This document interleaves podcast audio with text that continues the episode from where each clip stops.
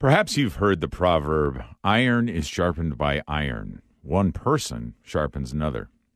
It's true that in the life of faith we gain untold help from our brothers and sisters God has placed in our life.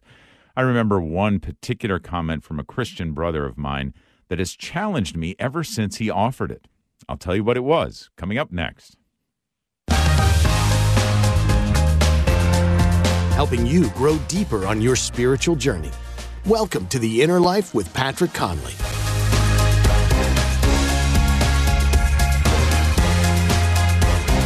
It's 11 a.m. Central, so it's time for the inner life right here on Relevant Radio. This show is all about spiritual direction where we seek to sharpen one another in living out the life of faith. I'm your host, Patrick Conley. I was in seminary for the Anglican Communion back in the mid 2000s, and I spent a lot of time with others who were pursuant after ordination in that Protestant tradition. I made a lot of good friends who helped me immeasurably in my spiritual journey, not least of which those who helped me explore the Catholic faith. And it was one of those very friends who offered the long enduring comment. We were talking about Jesus' return at the end of time. And he said, no one lives as if he could return at any moment. No one thinks about that. Now, knowing that he has a tendency to talk in extremities, I challenged him and I said, Well, I think about it. And he said, No, you don't. Now, this was not as accusatory as it might sound. He was a good friend and a brother in Christ, and so he was offering this rebuff from the place of that friendship and brotherhood. And I have to say, his rebuke got me to thinking do I think about Jesus' return each day?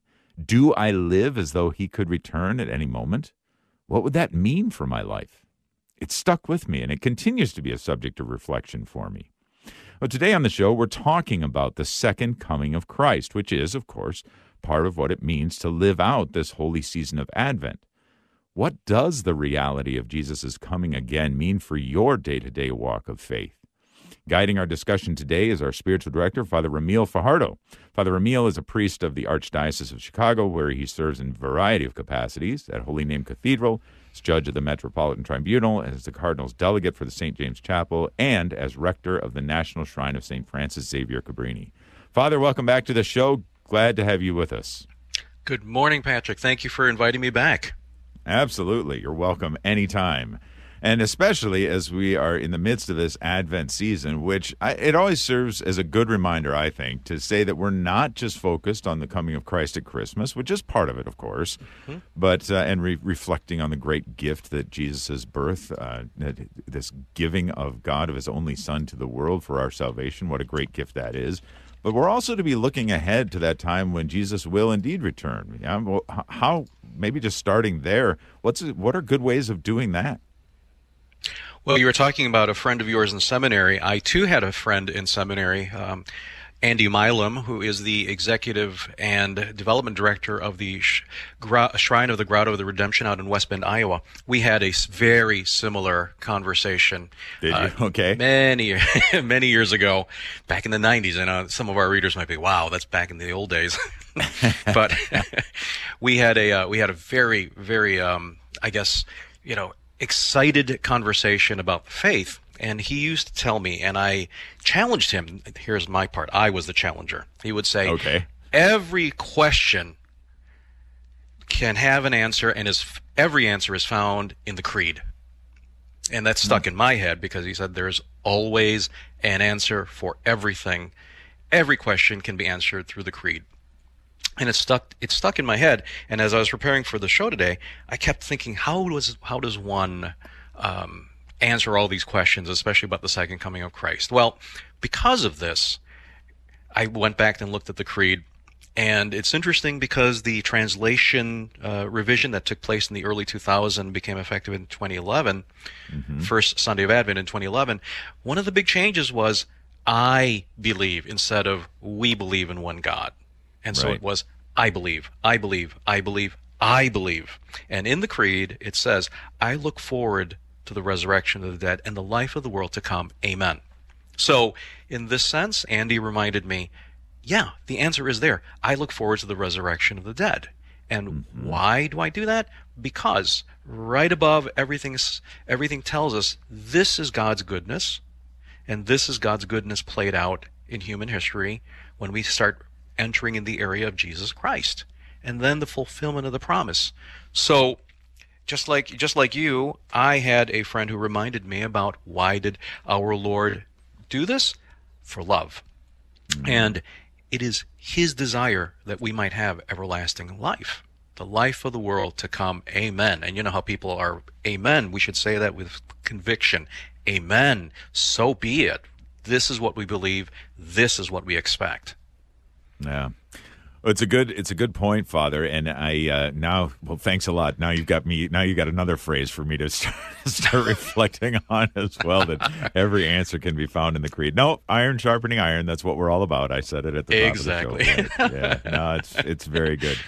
Well, and I mean, I think that there's my friend, of course, has a point that um, there's there's not necessarily this pervasive kind of uh, what what should I say? It's it, I mean, it's not it's it's beyond anticipation that some some folks live uh, and maybe even in, in some fear and trembling, which is not necessarily Absolutely. a bad thing. Um, and when we're co- contemplating the second coming of Christ, because we also say in the Creed, He will come again in glory to judge the living and the dead. Yeah, exactly. So let's let's dive into that. I mean, what does it mean to come in glory, and what does it mean that He is our judge? The bottom line issue is that as Catholics in today's world, let's just get let's just get straight to the point. We're soft. Sure. We are yeah. we we just we are therapeutic. We go to church for therapy. And it's it's a pretty uncomfortable thing to say, but I've started getting more and more to the point as I've gotten older. I'm thinking, what is this all about? You know, mm-hmm. in the past, I've always said to our listeners, well, what is this all about? Why do you go to church? Do you question yourself? And so many of our things in life are just presumed. You know, Jesus is our bud, and that you know, who who am I to judge other people? Well, you know, there are things that are that are necessary to judge. I mean, after all, we got up this morning. We decided what time we had to get up, whether we liked it or not. Some of us had to get up at five in the morning to get ready to, you know, say mass. And it would be offensive to charity if I didn't brush my teeth and shower. You know, I judge that, even though it's, it's easier to just crawl out of bed and get vested. Sure. I made a judgment. And it's the same thing with all of us. We're too soft in the, in regards to there is right, there is wrong and I mm-hmm. believe it was Pope Benedict XVI back in the 80s when he wrote uh, uh, some sort of commentary, and he said, at the end of it all, only only truth can really truly be pastoral. Right? So, okay. are we soft? Absolutely. Does that mean is that does it imply judgment of we're bad people or good people? No, it implies that we have to know what why we're doing this.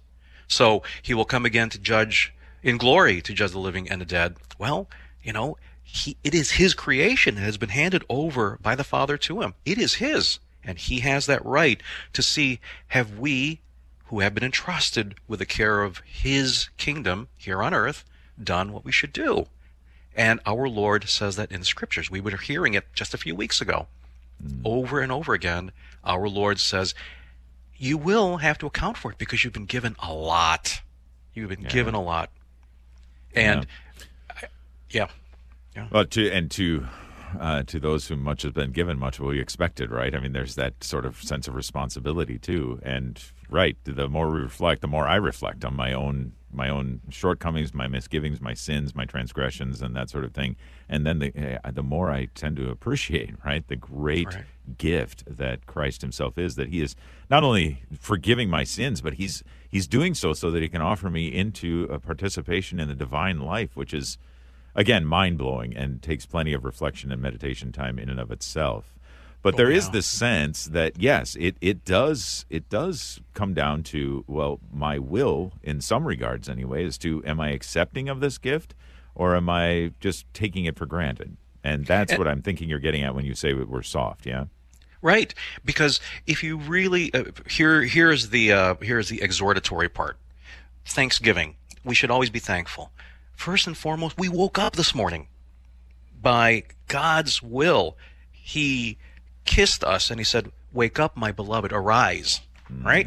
Where today is the feast day of uh, St. John of the Cross. And, you know, John of the Cross and his wonderful, wonderful exploration of the lo- beloved and the loved, that, that whole exploratory um, relationship, God, in His infinite wisdom, made only one of us so unique in the eyes of God. We have an we have a relationship that is so personal and intimate. Every single per- person has God's 100% attention. Mm-hmm. We we matter to God. So He has given us the gift of life over the long hours of the night. We were kept safe with our guardian angel's help. You know, we had a body that went into rest mode and literally, where do you think our computers get the sleep mode? yeah, we well, talk about technology; point. they're imitating us. yeah, yeah. and we woke that. up because we uh, we stirred again to, stirred again to life, and God has said, "I've got something for you to do. I've got something for you to do. Rise and find me in this world." Mm. What a wonderful, wonderful thought. Yeah. Father Ramil Fajardo is our spiritual director today or on the program. We're talking about the second coming of Christ, a good focus for this holy season of Advent. What do you think of the second coming of Christ? Does it fill you with hope? Does it fill you with fear? Or both? Maybe you have questions about what Christ's second coming is all about and what it means for your life in particular. Give us a call. Join the conversation. We'll open, open up the phone lines now. Our toll free studio line is 888 914 9149, sponsored by the Catholic Order of Foresters. That's 888 914 9149. And as always, if you'd prefer, you can send us an email, innerlife at relevantradio.com. Well, I think that you're already getting onto something here, Father, that uh, I, I, I guess intuitively, or, you know, with a little bit of an informed intuition here, uh, informed from the Gospels and the life of following Christ here, that uh, perhaps anticipation of Christ's second coming doesn't all boil down to you know spending the, the entire day in prayer and in reparation for our sins and in these things, but there's something more to say. We are we are engaging with God in whatever He would have us do this day. Absolutely, um, our God loves freedom so much that he has given us our capacity to take what has been placed in front of us, both good and especially the difficult. Notice I'm trying to avoid using the word bad because all of creation belongs to him. Everything belongs to him. Right. So, as far as what we see and call bad, air quotes there, bad, yeah. uh, it's really our perception of God's will for us. And we have that participation in the building of the kingdom. In other words, what we would call bad, God would say, well, my son has said these are the works of mercy, spiritual and corporal. When we talk about people who are annoying us or are bothering us, then uh, we would say, oh, you know, this is a bad situation. Well, again, if we rectify our intention, well, we can always say, this person doesn't understand me. Mm. Right? And there are there are genuinely people who are going to be forever uh, implacable or unreachable, but we won't know that until the end of time. Mm. Mm. Planting a seed, and our Lord says all you can do is just get up, wipe the dust off your, uh, shake the dust off your feet, and just keep moving. Yeah. Keep moving. You know, right. I've heard that so many times. Uh, remove the dust from your feet. I don't recall it actually necessarily having to always be a rebuke. Sometimes it just means start again. Yeah. That's a good point as well. I, so many times we're we're lured into these conversations where, um, yeah, we might not be seeing eye to eye with a person. We might just have some sort of just a, a distaste for who knows their personality or whatever it might be, mm-hmm. and yet, um, yeah, it might just be start again, start again, and move on. Don't don't engage in, in something that's going to be less than helpful. But as you were saying, Father, plant the seed. Let me go back to something that you offered earlier on, Father. I think that's worth emphasizing, which is the whole idea of waking up and being throughout the day thankful. What role do you think gratitude has to play in terms of our getting ready for the second coming of Christ? Everything. Okay. Otherwise, we wouldn't have Eucharist, mm. Eucharistia, Thanksgiving. In other words, everything. It is the Lord. It is the Lord. Gratitude has everything to do with it. And I have been thinking a lot ever since we went into October with, you know, uh, All Hallows Eve, going into All Saints Day, praying for the faithful departed. Uh, and it's this idea that we are we're thankful because we've been given a lot. The gift of life is the biggest thank you Yeah. that we could ever offer. Our lives, in and of itself, it's up to us how we respond to the Lord. Remember the parable of the talents a few weeks ago? Are you five, two, or one? Hmm. Right? And a, a, a, an oil barrel, a bucket, or a thimble, when it's filled, is still filled. Yeah. And many times it could be overflowing. So what is our potential? What is what and, and again the parable points out that God was telling him, I've chosen you out of all those who work for me, who are who are you know employees of mine. I chose the three of you, knowing full well you could do up to your fullest capacity. Hmm. So Yeah. everything. What is that gratitude? Everything. Everything. Yeah. Because we wouldn't use Eucharist if it wasn't the greatest of all gifts. Yeah, yeah, yeah. And I think I've got to say too, as I'm looking at going back to the ironing, iron sharpening iron thing too, as I look at the people around me, brothers and sisters in Christ, and I look at their, I think one of the most admirable lives or, or the moments in life that I see from from these brothers and sisters is when they're faced with a difficult situation and yet they're still able to say Thank you, Lord. Thank you. And even they can be specific, you know, thank you, thank you that I didn't get what I wanted here because it's teaching me patience and it's drawing me into closer relationship with you and making me a better vessel of your love to others. So I think that I think even just seeing gratitude uh, in others is an incredible encouragement for me and for all of us. Right. And another thing that I, I remember always hearing before, we were talking earlier about people who may be a challenge, right? They, they could be very difficult. They could be a challenge. Uh, they always, uh, I've always heard it. It was kind of, you know, kind of a, a, a less than, you know, flattering thing to say, but, you know, uh, if you can't be this, then at least don't be an example, right? Don't be an example of what not to be. Yeah. And if you see difficulties, at least here's the learning curve. Not everything's positive. Sometimes there is looking at it in a negative sense. This is going to be a thing to work on. Mm-hmm. So let's just let's just throw it out there for our for our listeners. You're having a tough time in in your office or or wherever, and people are are surly. They they don't smile. They don't this that or the other thing.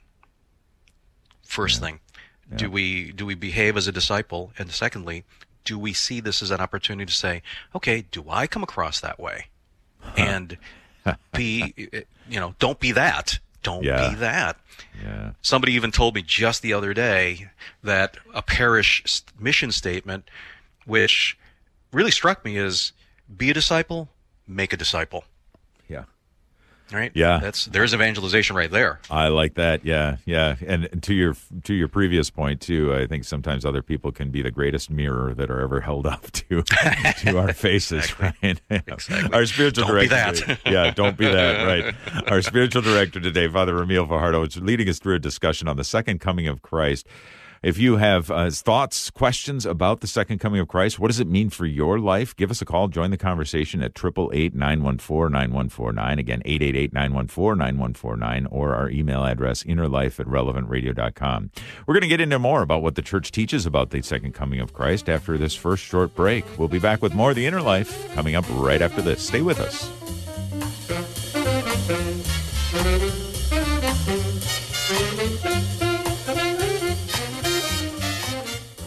Thanks to our sponsor, the University of Dallas, the Catholic University for Independent Thinkers. UD's rigorous liberal arts education forms the mind and nourishes the soul to produce graduates who renew our culture. Find out more and access a free guide on choosing a college at relevantradio.com slash udallas. Oh, come, oh,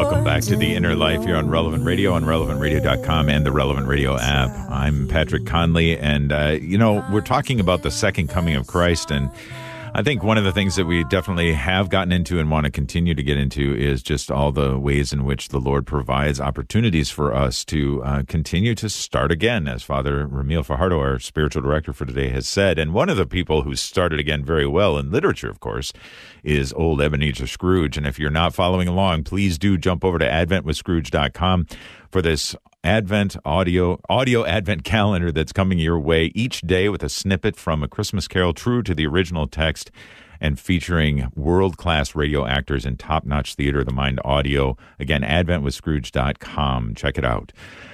Um, Father, and there's many, many wonderful things that uh, that we want to get into and can talk about. But let's let's start out by going to the phones. Patty is calling in from Oregon. Patty, welcome to the Inner Life. Thanks for calling in. Hi, thank you so much for taking my call. Sure. Um, Good morning. Well, with me, I have a mental illness. It's schizoaffective disorder, anxiety, and depression. And sometimes I get afraid of the second coming. And I love God with all my heart. That's Patty. Thanks for your call. The important thing to remember is that our Lord's second coming is fulfillment. He made a promise to us that He would never leave us unattended, and that is fulfilled firstly in the sacraments. All right?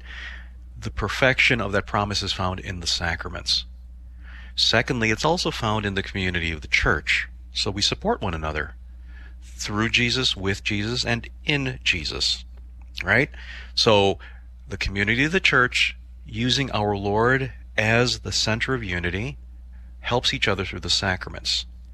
So to answer your question, um, remember that in the first epistle of St. John, chapter 4, around verse 12 through 16, John the beloved said, There is no fear in love, because perfect love drives away, casts out all fear.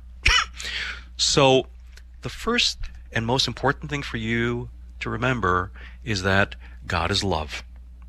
Pope Benedict XVI wrote a whole encyclical on Caritas, Deus Caritas Est. God is love, using that particular epistle and chapter as a foundation. All right?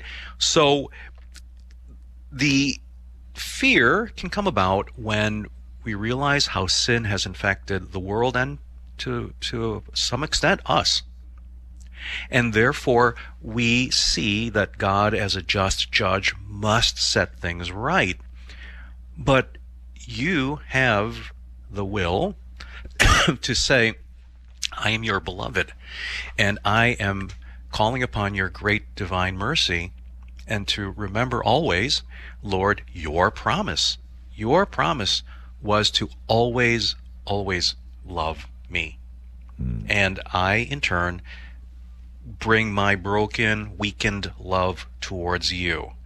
But remember again, our Lord, again, listen, read, follow the readings in the Missal. The parable, for example, of the prodigal son. The father's love is prodigal. It was so extravagant, it was so lavish that he sees his son across on the horizon from looking down from the mountain, and the father runs to greet the son, the fallen and the uh, destitute son, when all of the parable is indicating that our Lord says, you know, the father's friends were like, no, make him climb the mountain, make him get on his hands and knees and kiss your feet. He needs to do that to get your forgiveness. But what did our Lord say? No, oh. the father ran. So the parable is reminding us that in the ancient days, the father was sacrificing his dignity among his friends by running down to meet him and just say, Get up, get up, get up. You're my beloved son. I'm not going to make you grovel. There's no fear in this love of mine. So, Patty, for yourself, there is no fear in love because our Lord is coming to set everything right. Those who should be afraid are those who have separated themselves very deliberately, and that's not your case. It doesn't seem that way. You know, your understanding is that there's so much in the world that needs to be set straight. Our Lord will take care of that. But you, you, stay in love. Stay hmm. in love with the Lord. That's His promise to you. He loves you. Mm-hmm. Amen. Patty, I hope that helps. It helps me to hear it and to be reminded of that, that the Father is one who will run to embrace us as well. Thanks for the call, Patty. I appreciate you calling in. Let's go now to Gloria calling in from Miami, Florida. Gloria, welcome to the Inner Life. Thanks for calling. Um, thank you. Um, I just wanted to say what it means to me is it is so important. It is so important that he did this for us, that he gives us a second chance to come to him. And that's such a blessing to me. I needed to hear this word today because I've been foolish living of the world. And I am so grateful that he's such a forgiving and mighty God. I'm mm-hmm. so grateful. God bless you guys. Please continue. I stumbled on this station because God led me to the station to hear his word. And I thank you. Bless you guys so much. Thank you. Hey, Have a wonderful Amen, Gloria. You too, and a blessed Christmas. There's a wonderful testimony right there. Amen. Gloria is a wonderful reminder that our God says, Arise, arise, my beloved, get up, get up. You know, you're you're called as an heir to the kingdom. Get up. Do not be afraid. Do not allow yourself to stay down. Arise, I summon you. And that mm. really is a beautiful picture of the second coming. I think for purposes of our discussion today, let's let's use the prodigal son as a wonderful example. The father came again to meet him, and he didn't wait for him to get very far. He sees him; it's like he's off. He's off and running. So perhaps maybe in our current time in 2023, that distance between the top of the hill and the bottom of the hill where we are trying to climb it, it's kind of a long way. but time is, you know, time belongs to to God, so we don't have to worry. He's coming though. He's coming for us. He's running to embrace us. Just get up. Get up from sin. Get up from your fallenness. Start again. Start again. Dust yourself off and begin again. And He will dress us. He will heal us. He will bathe us in His love. Hmm. Amen. Gloria, thank you. It's always such a blessing to hear from listeners who are obviously being bent by the Lord in such powerful ways through everything that happens here on Relevant Radio, not just on the inner life, but in all the things that we offer, because that's our mission to bring Christ to the world through the media. I'm glad that he was brought to you in this special broadcast today that we're doing here on the inner life. We're talking about the second coming of Christ with our spiritual director, Father Ramil Fajardo and we are yeah, exploring all the wonderful ways in which God is pre- helping us to prepare for His second coming and the second and third and 586 chances that He's giving us um, to be in His good graces yet again. Father, a couple of calls have come in, uh, off-air calls. Uh, Mary from California, for example, asks specifically maybe a little clarification. Our Protestant brothers and sisters have various teachings about the rapture, and when we're talking about the second coming of Christ, um, that's always uh, can be a confusing topic for people who are, you know, Catholic and, and seeking to follow the church's teaching on that. So, can you do some clarification about what the Catholic Church's view of rapture is? Well, it's you know it's tough because there is an element here of uh, lack of details, but also it is very specific in the uh, in Paul's epistles to the Thessalonians, uh, uh, chapter four. We see the reference. Actually, you know, sidebar thought. The, we saw this particular reading. I think about the 23rd week of Ordinary Time. So a few months ago, this came up on a Monday, on a Monday cycle reading, and it's a. Uh, let me see if I can find it here. The, then we who are alive, who are left, will be caught up together with them in the clouds to meet the Lord in the air. Thus we shall always be with the Lord. Therefore console one another with these words. Okay. The Catholic understanding is, first and foremost, this is complex because we talk about this as a uh, separated Christian, a Protestant interpretation, and it has meaning for them in a very specific way. All right. As Catholics, and I'm uh, I'm open to hearing what Patrick, what you have to offer here. Uh, my understanding is that as Catholics, it is part of the Pauline epistles, and it broadly demonstrates that we as Catholics understand. Yes, Christ will come again. Uh, we don't take this particular passage as a a literal, except for the fact that we will be summoned we will rise again from the dead. That's that's why again for my friend Andy, uh, the creed has all the answers. We will rise. He we will rise again to meet the Lord. Uh, it- the Lord will come in glory. He will summon us, and we will rise to new life in Christ for our judgment. And I understand this passage to mean yes, we believe in the resurrection of the dead and the life of the world to come, and that this particular passage is a reminder of that.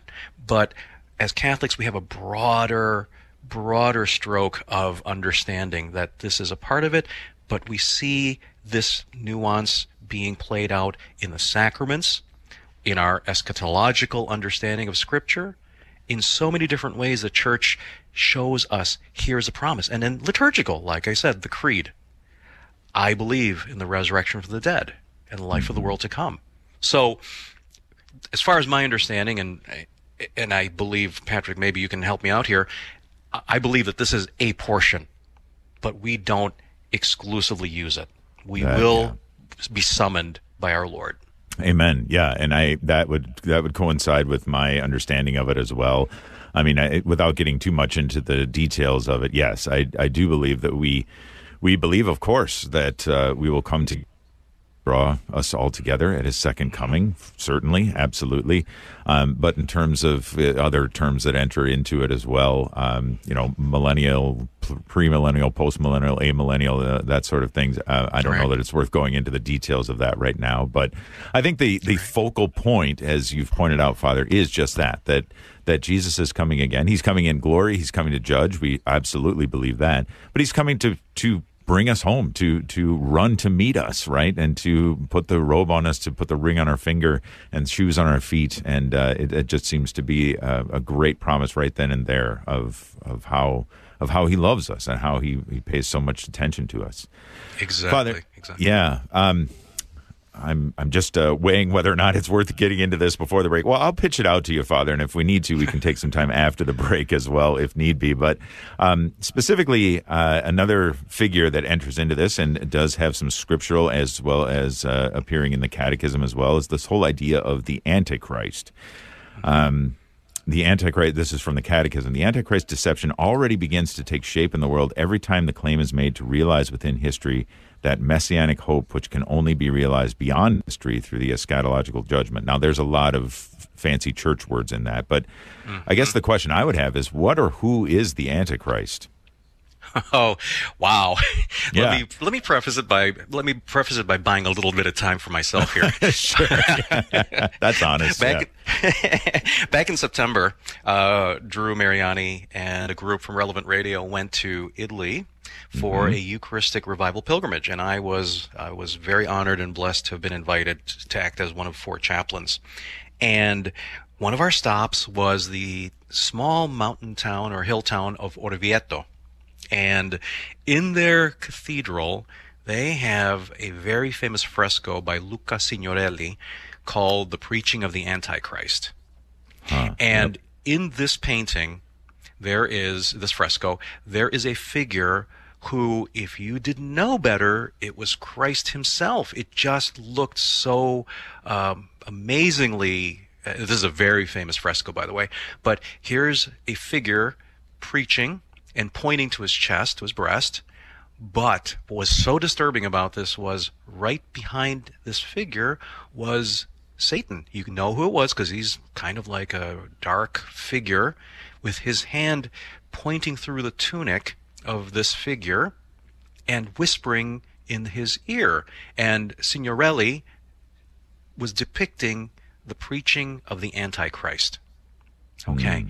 So it was interesting because the Antichrist apes Christ. It is someone who is seemingly like the Lord, but is being deceptive. That this person is an agent of the devil through and through, and that Satan himself is intricately tied in with this Antichrist figure. Okay.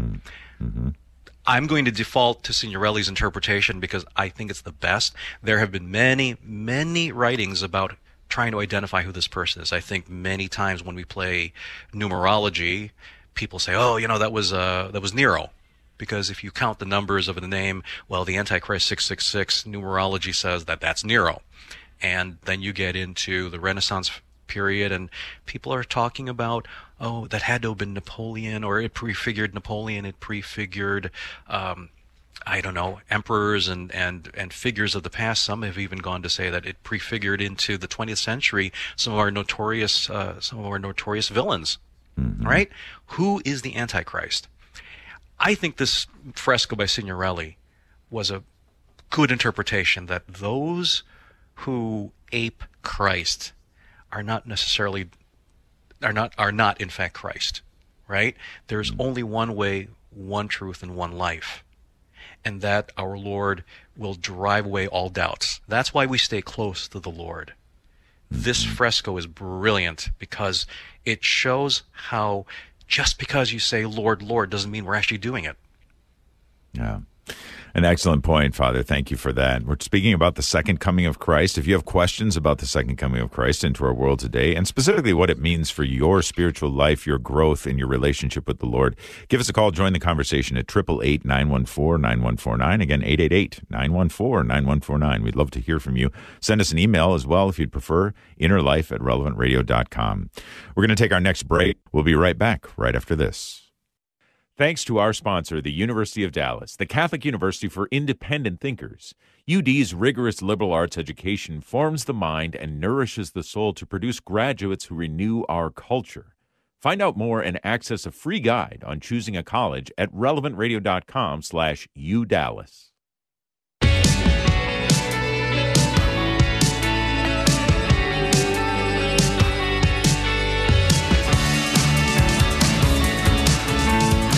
Welcome back to the Inner Life here on Relevant Radio. My name is Patrick Conley. My thanks to Nick Sentovich, our producer, and Thomas Angus for taking your phone calls today. And just remember, uh, I hope that you're following along also with the Advent Carols of Comfort and Joy uh, here that we're offering. Just great way to be in preparation, not only for the coming of Christ at Christmas, but also as we're talking today about the second coming of Christ to help you get ready for that as well. Uh, those can be found by going to relevantradio.com slash carols. Again, relevantradio.com slash carols. Well, we are indeed talking about the second coming of Christ here on the show today with our spiritual director, Father Ramil Fajardo, who serves the Archdiocese of Chicago in numerous ways. And uh, one of the ways is a rector of the National Shrine of St. Frances Xavier Cabrini. And Father, as we're speaking about this, I mean, just so many wonderful things that we're we're getting into here. And you were, we were just talking about the Antichrist. We've talked a, a little bit about you know uh, timing of of Christ's return. And I know that we can go kind of overboard with that, like you were uh, suggesting that you know maybe identifying this person as the Antichrist or this person is the Antichrist. We can go overboard with saying Jesus is going to return on this day at this hour. You know, we've seen that.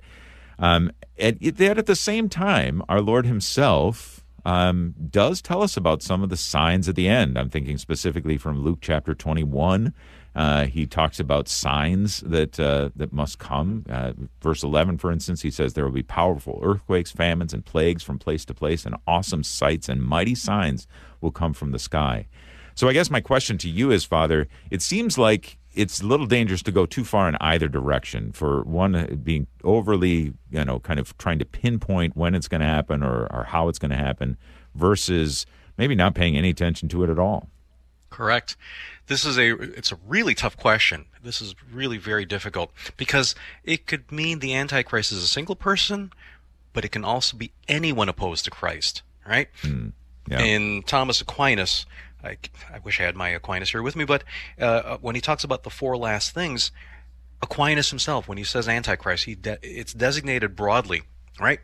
Someone who is Christ's adversary, all right? And there can be many of them. Or, uh, what is the Greek term? Antonom- antonomasia. Antonomasia.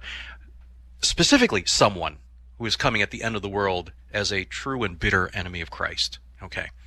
Mm-hmm. Even Thomas Aquinas says, okay, there's an interpretation here. All right. What our Lord says, though, is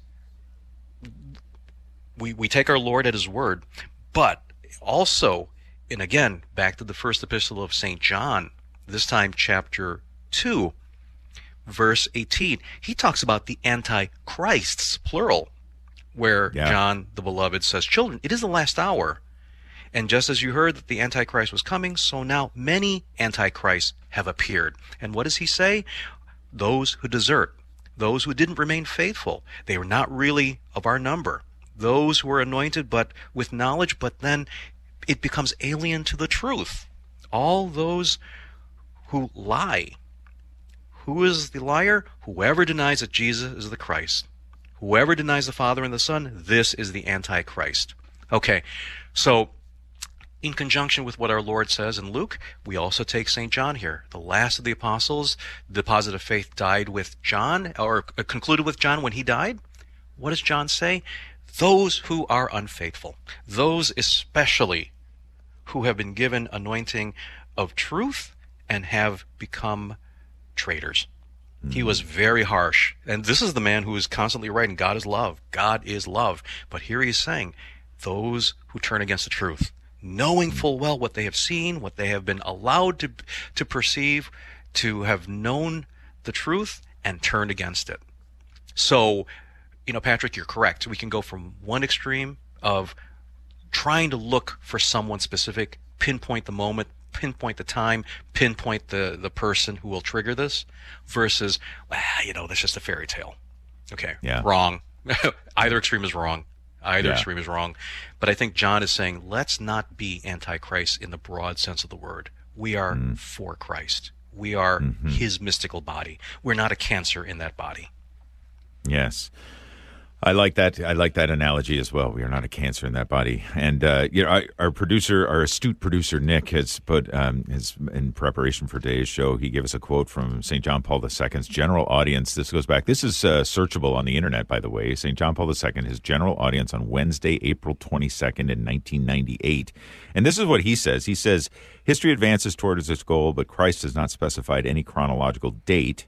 And therefore, he says attempts to predict the end of the world and therefore are therefore deceptive and misleading. But this this is a great line. He says Christ has assured us only that the end will not come before his saving work has reached a universal dimension through the preaching of the gospel.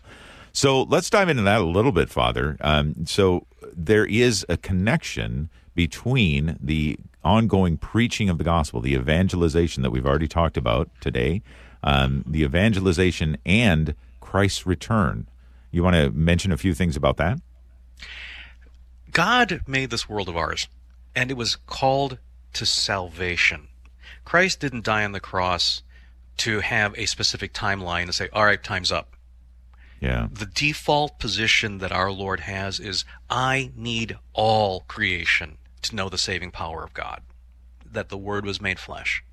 And so we can count on the promise that our God will give us as many opportunities, not chances, no, opportunities to right things, to make things right, to join our Lord in bringing the good news to all of creation.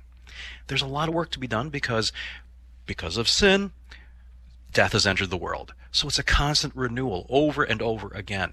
God did not start or, or allow things like wonderful religious movements and experiences and expressions to have a time limit. Okay, they were founded 25 years ago. Ah, time's up. That, that, that's not the way. This quote from Pope St. John Paul, um, thank you, Nick. This is wonderful because Yeah. it is a reminder look outward don't be so fixated with building that fortress and everybody you know it's it's kind of like bad science fiction movies horror movies you know the the zombie horde. Come on you know that's our, our we're called to be uh, we're called to be evangelizers. We're called to go out into the world. And Yeah. not as warriors wielding a sword but as sowers of peace joy and love. This world hurts.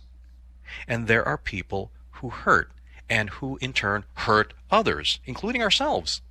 You know, the rejection is real. But that's why we have the cross, and not just the cross, we have the crucifix, which we can carry in our pocket. We wear it around our neck, so for sure we know who this is. We're so identified with Christ when we touch that crucifix, when we look at it, we're reminded he was hurt. Well, the servant is not greater than, than the master. We, we're we're just his servants. So we're called to be Christ in the world. Go out and be Christ. Amen. Great way of preparing for Christ's second coming is by pro- proclaiming and pronouncing his first coming and all that he has come to give us in that. We'll put a link actually in our show notes to that general audience. It's a it's a brief little reading, and I think it's very helpful from St. John Paul II uh, back in 1998. We'll put a link in the show notes there, so check that out. And uh, as long as we're talking Holy Fathers here, Pope Francis, in relation to the second coming, uh, has also said from this perspective, there's also comes an invitation to sobriety, to not be controlled by the things of this world, by material reality, but rather to govern them. So there's also a link between uh, kind of the being stewards of the created reality and not being not letting them have mastery over us too. Right. Remember, let's go back to the parable of the uh, dishonest steward in the gospel. Our Lord says the master entrusted the steward with control. And what did he do? He would abuse and, and misuse that was, uh, you know, my master's going to take his time, whatever. So let's have a good time. Uh, no, that is because, number one, a mere human master wouldn't know until he got back, but God knows everything. God knows everything. So he entrusted to us so much. We're being watched and being, um, you know, corrected constantly by our God. And our consciences are that correction. He's speaking to us through our conscience and saying, "Are you are you fulfilling what you're supposed to be doing?" Right. So God very gently, but we can lose that gentleness if we choose to turn off our consciences. So the Holy Father, Pope Francis, talks about that. We are stewards. And that's not any different from what the church's teaching has always been. He's reminding us be sober, take yeah. your vocation seriously. God is, in fact, uh, taking care of us, but He's also, you know, He has to remind us be careful. Yeah. Yeah, it's a well, it, and it's a reminder that I personally need every day. I know that you know, be careful, be careful. There are there are pitfalls out there, and I know my Absolutely. own weaknesses. But thanks be to God that in my weakness, He is strong. Yeah, so grateful for that. Well, Father, just in our closing uh, couple of minutes here before we ask for your blessing, I think I want to go back to where we started from. That um, as I've reflected on my friends, uh, my friends challenge of you know you don't really live this way i think what's really come down to it is that look if i'm living a well ordered life a life that is centered around christ and what his will is for me then whether i am you know i'm i'm praying or i'm working or i'm spending time with family or i'm even in my recreational times that i i should have no I should have no ultimate fear about that. A fear of the Lord, yes, but no ultimate fear about Christ's second coming. Would, would you say I'm, right. I'm on the right track there? Absolutely. The uh, the issue is this: it's not so much that you don't live like you think of it, but we need constant reminders to mm. get back get back to live soberly, as Pope Francis says. There's a reason for what we do. So anyone that comes to me for confession, uh, you you know this. I've said this before on on air. If a person comes to me for confession, the first thing I'm going to ask is, so how's the prayer life? Do you do hmm. mental prayer? It's not simply saying, I pray, but are you conversing with the Lord? Right? Because that's the very first way of showing I am open to His voice in my heart. Right? It's not just rattling off prayers, and that's where the correction needs to take place, Patrick. It is not a presumption. We need to be very deliberate. Deliberation. So you're, you know, you're not wrong, but it's a good reminder. Yeah, you know what? Maybe I, uh, maybe I'm out on autopilot. Maybe I need to get back to deliberate prayer and deliberate spiritual life. Yeah, praying without ceasing. That seems to be something that St. Paul would encourage us all to do. Wonderful. That's a topic for a different time, though, Father, as we have reached the end of this hour. Thank you so much for being our spiritual director. May we have a blessing from you, please? name of the Father, Son, and Holy Spirit. Amen. Through the intercession of Saint John of the Cross, whose memorial we celebrate this day, may we always remember that the end of our at the end of our lives we will be judged by our love. Almighty and gracious God, help us always to remember your love and to transmit that to all the world entrusted to us. May Almighty God bless you, the Father, the Son, and the Holy Spirit. Amen. Amen. Stellar blessing from our spiritual director, Father Ramil Fajardo. Remember, you can always go over to relevantradio.com slash inner life and you can check out past shows and share them with others there. Coming up next, the Holy Sacrifice of the Mass with our Mass with our celebrant, Father Rich Getchell. And tomorrow on the program, Joy and Gaudete Sunday. Hope you can join us. Until then, grace and peace.